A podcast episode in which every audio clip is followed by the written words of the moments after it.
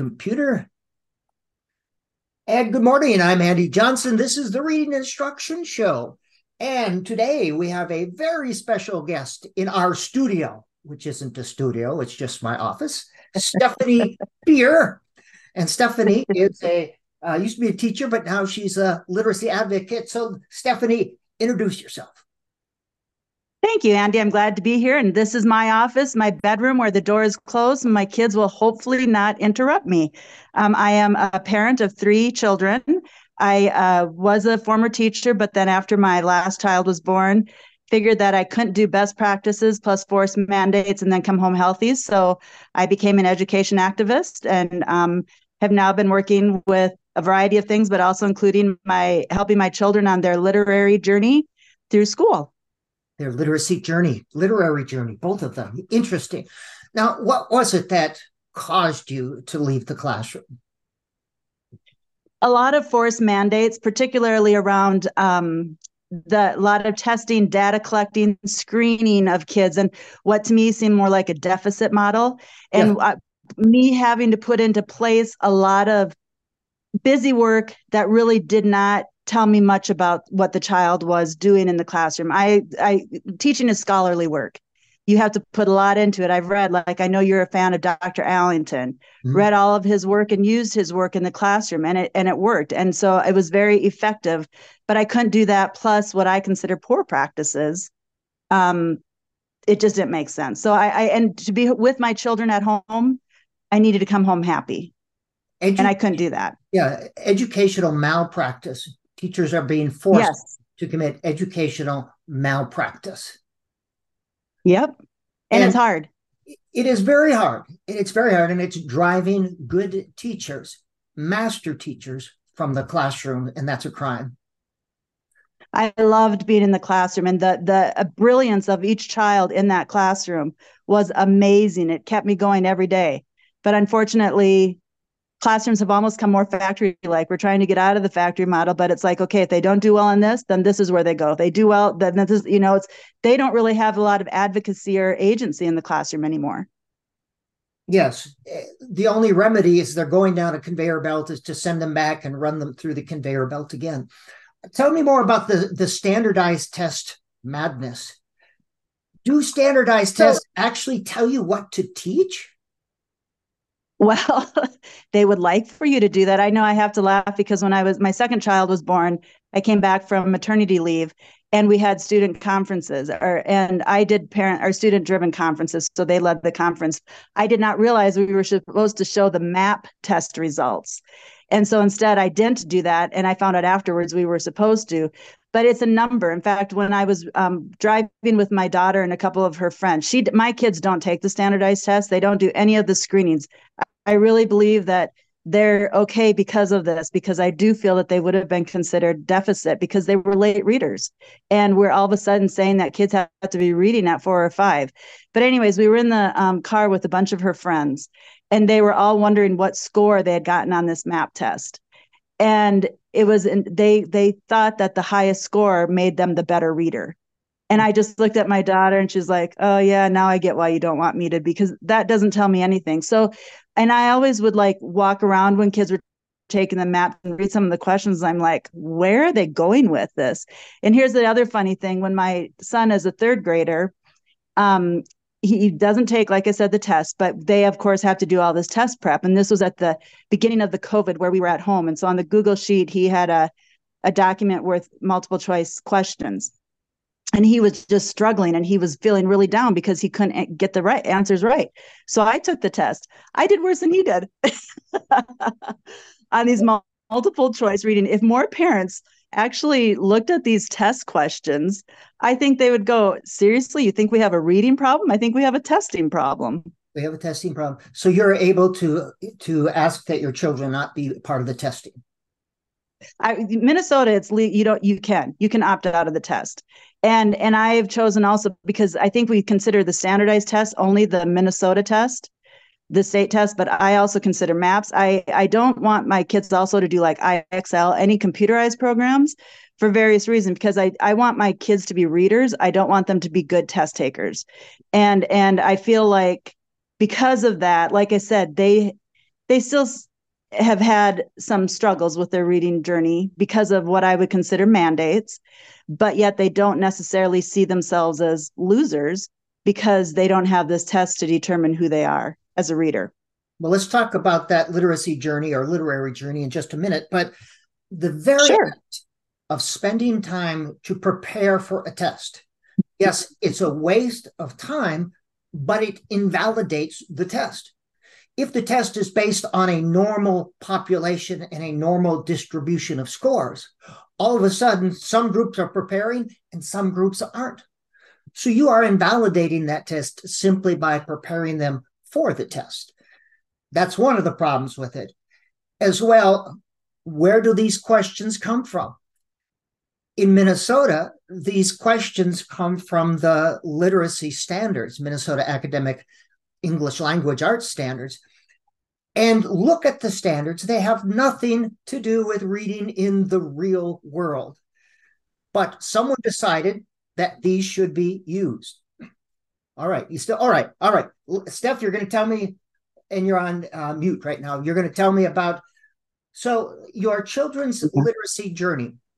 The oldest one is is in what grade? How old? She will be a junior. Okay. And then I have another one who will be a ninth grader, and the youngest will be a seventh grader. All of them late readers. They came into kindergarten not knowing their not knowing all of their alphabet. And I do remember once sitting at the um, after school waiting for them to come out and this one parent was so stressed because their child wasn't reading at the age of five and just she wanted to get a tutor and all of this and i just looked at her and said hey i'm a teacher and my kid's not even doesn't even have the alphabet down and it was just like there's like seriously because there's so much pressure on parents that their kids are considered defective if they're not reading by that particular age. And there's a really good i don't know if you're familiar with defend the early years but there's an article out there um, little to gain and much to lose. And it talks about how in kindergarten if if if you have a kid reading starting reading at 6 or 7 and they are caught up by the age 11 for a kid who's reading at 4 or 5 the stress in kindergarten, so kindergarten should look like first grade. Believe That we have to have them really doesn't. Oh, you're breaking up on me a little bit, Stephanie she's breaking up on me. As we wait for her to come back, kindergarten shouldn't look like first grade because kindergarten is kindergarten and first grade is first grade. It's not developmentally appropriate to have a push down curriculum. A curriculum, and I'm going to stop the recording here. Sure. All right. Sure. We had a little something was happening. All right. Your children left kindergarten, deficit model, what's wrong with them because they don't know their letters or whatever. So tell me about how. Well, fortunately, they didn't leave with the deficit model because they weren't screened. I I refused all of the testing that I, I was okay with testing that gave p- parent or teachers information, mm-hmm. but I wasn't okay with teachers information, but I wasn't okay with it for labeling. Was not going to do that. Anything that was standard or I, I, you know, we live in a country that we're supposed to be individualized, and yet we really push our kids to all be on the same page. I, I don't make doesn't make sense to me. But um, my middle child was very much in she she did have some glitches what i would say in the reading but she was it was i was very fortunate that she had the same kindergarten and first grade teacher and i remember her first grade teacher coming out to me and she goes you know steph i just feel that she could use some some help with with reading but i knew what that would be it would be pulling out with an aid and it would be phonics and just strictly phonics. And and I said no. I said she's young. She's a July birthday, so she's actually very young for her age. And the teacher said, "Yeah, I mean, she she wanted to put her in the higher reading group because of her insight, her her her meaning making, but it, the physical pieces of writing or reading weren't working for her." And I know, like in fourth grade, the teacher was going, "Yeah, she's great at comprehension, but when she reads out loud, she just really gets and I'm like, well, I don't know that that's a skill that you need in real life, reading out loud so much. And by by fifth grade, she was fine. And now I, I've just shared with you that she's got this cute little journal that yep. she puts her favorite quotes in. She's also, you know, reading level. I don't go by that because do you know what reading level you're at, Andy? Uh, do you know uh, your reading level? right. so I don't I don't go by that, but I go instead by what she like. She came down the other day, two days ago, kind of just like drained, and I go, "What were you doing?" I just finished a book. She goes, and I was crying. And I go, isn't that amazing that a writer can make you cry like that? That to me tells me she's a literate um, person. Why don't you show the the the journal you have? Yeah, it's really cool. So she does. She's got this little journal. This isn't her only one, but she has. She she'll draw, mm-hmm. and she'll put various quotes in there. So she has it pretty much filled out, but she'll put different quotes that she likes. Yep. And she'll have drawings with it. So I mean, to me that that's someone who's on her literary journey. She's interacting and she can books. interacting with books. And and pulling out you know when i was in the classroom we had a, a wall that said writing on the wall. When students found passages that they thought were just like wow this is amazing they'd put it up on the wall. Fun. So how how did she become this avid reader? What what was your secret or your what did you, what happened well, like I said, I was fortunate because when I, the teacher, when I, like I told you that the teacher was saying that she needed this help. And I said, you know, but she's so young. The teacher, I could just see her go, you're right, Steph. She is young. And I am being pushed by so many of these mandates that I can't sell. But she goes, but you are absolutely right. We will continue to do what we're doing. And, and she was fine but she we've read i've got like a whole list of the books that we read aloud. I've read the whole sisters grimm books the um, unicorn chronicles. So a lot of reading out loud. I would do a lot of reading with her. I don't know if you're familiar with the piggy and elephant books but we would take those books Mo Willems and we would read or i would she would be i'd be elephant. We would do a lot of reading around. We would and guess what? I used the cueing system when she read and uh, she said something that didn't make sense. I'm like hold it. And and i wouldn't always be right next to her. I said what you just read totally didn't make sense to me. So she would go back reread it and slow down. We would work through words that she didn't know and yeah we use phonics sometimes to figure out those words. But we did a lot of meaning making reading but it wasn't laborious yep. we never sat down and uh, drilled her never it was all about fun it was all about finding her interest area Phonics can be learned in the context of good books. And yes. systems is just recognizing the brain uses three interacting systems to recognize words. Something as simple as we as, use it all the time. yeah, what makes sense in the sentence? That is developing yes. the semantic cueing system. And if anything, I feel like we're not, you know, like, and then so my son is a different story. He's had more, he's uh, the seventh grader, and he's had more of this the mandates. I would say even SOR, science of reading, before this. And right now, I consider him a reluctant reader. It's not something he enjoys. He'll be okay. He's going to be okay. Mm-hmm. But um, he, he's the one that just, I, it's really hard for me to get him to love literacy right now, but he's okay. What and, and with that, go ahead. What kinds of things does he like to read? Well, and that I've been scouring the bookshelves for everything that we can find. Right now, his his big book is um, the Five Nights at Freddy books. Okay. I don't know if you're familiar with that, but um, there, yeah, and he so he's really big on that. We've read the Bad Guy series, um, and that also is a, a situation where he'll read a page maybe, and then I'll read a page. We do a lot of modeling. When we come across a word, he's he's not sure if he doesn't have the cueing system as is he'll just read on which i find with a lot of students. And yep. he won't bother to stop and go oh that doesn't make sense. He'll just keep reading. And i'm the one that stops him and say hey you know figure that out. And i just wanted to um, give you a little quiz andy. Okay. I'm going to read a passage from one of these friday nights at freddy books and you tell me if you can figure out what this word is that i am going to read here. Okay I could have you arrested for tr- trespassing. What are you kids doing here? Oh, hold it. What? How did you know that word? because I've been arrested a lot? No, I haven't. but even like when he when we would go through certain words, like the word um neighbor. Mm-hmm. Now, if you look at the word neighbor in phonics, how do, how do you figure that word out? How do you possibly figure that word out? Yes.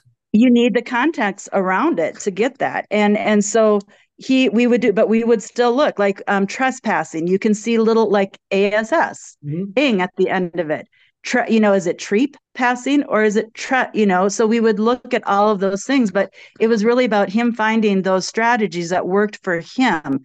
It, and like I said, that like his first grade, his first grade teacher, first of all, 30 kids in the classroom, ridiculous. Mm-hmm.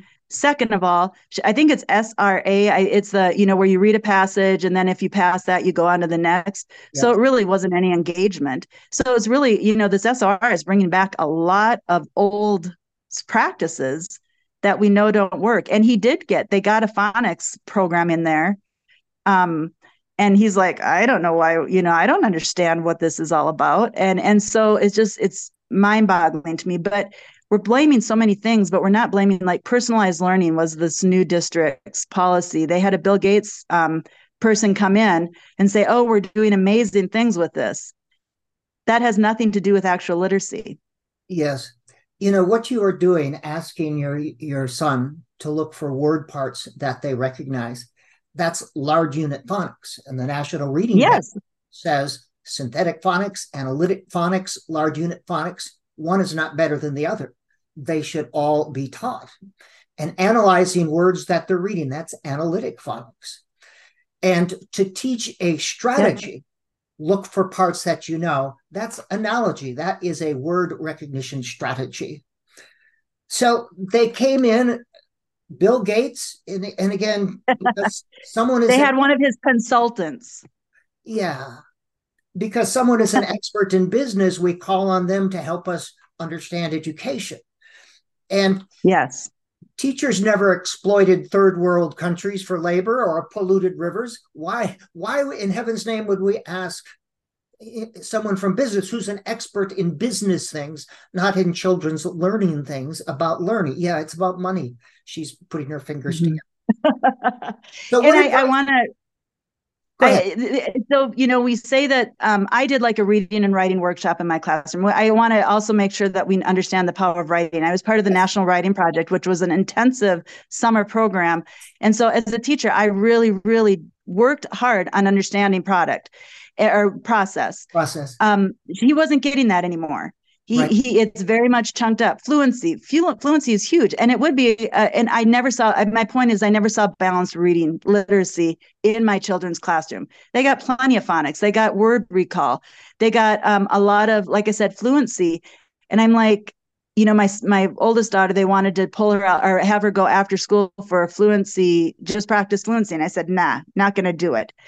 You know, she's here's. I'll tell you what. Go, or her thing now is that all of her friends went to Barnes and Noble, bought a book, they bought a different colored pen, and they're now writing comments in that, and then they're sharing them with each other so they can have conversations about these oh, books. What a cool idea is that!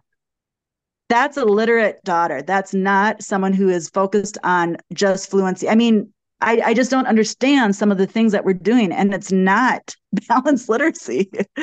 You know, uh, Steph, I interviewed a teacher last night, and she said the same. She was involved in the writing project as well. Oh, yeah. What a coincidence. And she said, well, it's been shown that there is a strong reading and writing connection. One enhances. Absolutely.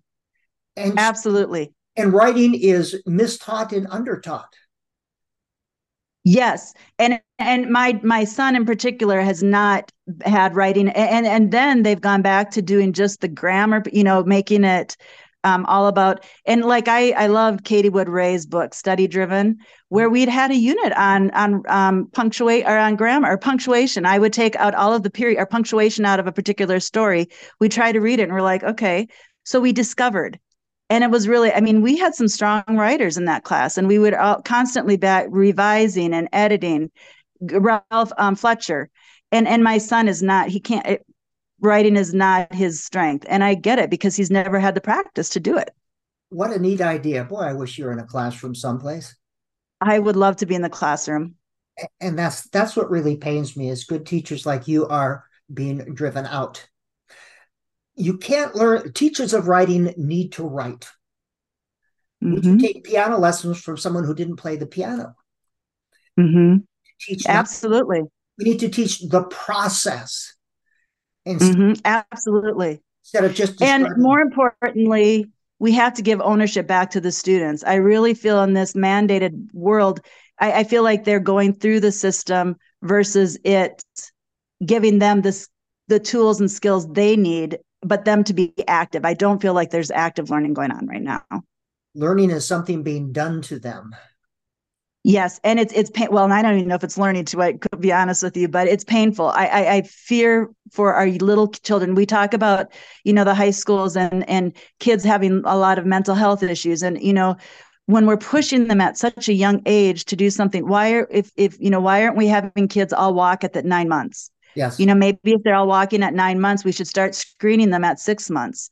And if they're not doing certain things at six, I mean, can you imagine how painful that is?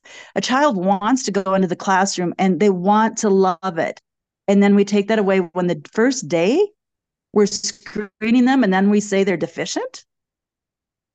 Interesting. Who wants to, who wants to, who, who's motivated by that? Right. Deficiency model. So what yeah. advice would you give parents? What advice? what do you want to say to parents? To trust the process. I and to um to not take those tests because they don't tell you much. If it well, and I, I wouldn't it be great if we could opt in to this testing? The the first the, the daughter, my middle child, when she did um you know, they were talking about struggles. I did actually find a teacher who I know who's very respected and expert in the field, but was not in the classroom. And I had her sit down with my daughter and have her do some reading, authentic reading kinds of assessments. And she said, Steph, she's fine. She's going to be fine. So let's go back to real authentic assessments that help. Mm-hmm. Let's maybe opt if you feel like you need to have this, but I would refuse the test. Let your child go in with joy. Let them the first day, you know, the first day they usually go back like a 30 minute and they do these all these tests for your kid. Just let them go in and meet the teacher, get to know the classroom, you know, things like that. That to me is what I would say. Don't worry about if your child isn't reading by the age of 5, isn't reading by the age of 6. Let them discover, let them explore. And what can parents do at home? Um, do a lot of reading with them find joy. We we would read books over and over and over again particularly the ones they love. Like i said with the elephant and piggy books. Yeah we would um we would play act play. We would do things like that. We would talk. We went i would say okay what is this about? or what you know we would have conversations about the book. But we would also like i said like you were talking about in regards to words they didn't know. We would do a variety of different things to say okay this is how you learn these words you know um, but just find joy in literacy. They see me. I my my oldest daughter gave me this book. She made this for me. It's a reading journal. Oh, she knows me as a reader, and yep. she has little tabs in it. She has my book list. She has my favorite books, reading thoughts. You know, so I myself. So this is what she created for me. Oh, cool. Um, and so yeah, so and give them experiences. Let them play. Yep. We know that the pl- power of play is so important, and yet we're taking it away from them. Yep they're not just cerebellum sitting in rows, they're emotional, social, intellectual, uh, creative beings. So, what advice would you have for classroom teachers that are out there struggling with this, these mandates? Um, to get involved with Andy Johnson and the ILEC, um, International Literacy Educators Coalition. I think that it's um, powerful because it gives us a voice, a collective voice. I think ta- you know like i've had teachers reach out to me because i'm no longer in the classroom. They say i can't say this but can you say this for me? Wow. and so then i go out and i will i'll publicize on my face or various places. I'll say you know this is what's happening.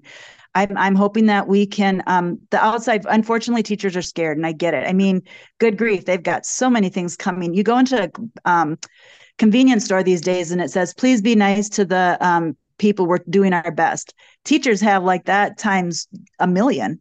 Yep. and so i would say reach out to people who maybe aren't in the classroom tell us what's going on and we'll advocate for you if you can't. But if you can try to close yeah i don't know andy i don't know what to tell you on that because i got i can't say much because i got out of the classroom. I, I admire teachers who are still in it. People don't realize how hard teachers work. Oh. how stressful it can be yes. they're wasting a hundred million dollars on the science of reading boondoggle when it could have been used to have smaller class sizes. Absolutely. And educate, you know, we know that there are places that have really.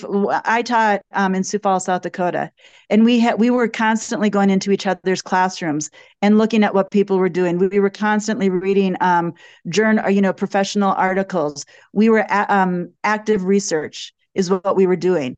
Mm-hmm. You know, put your investment in that because that's where it's going to go. It's not, not a program.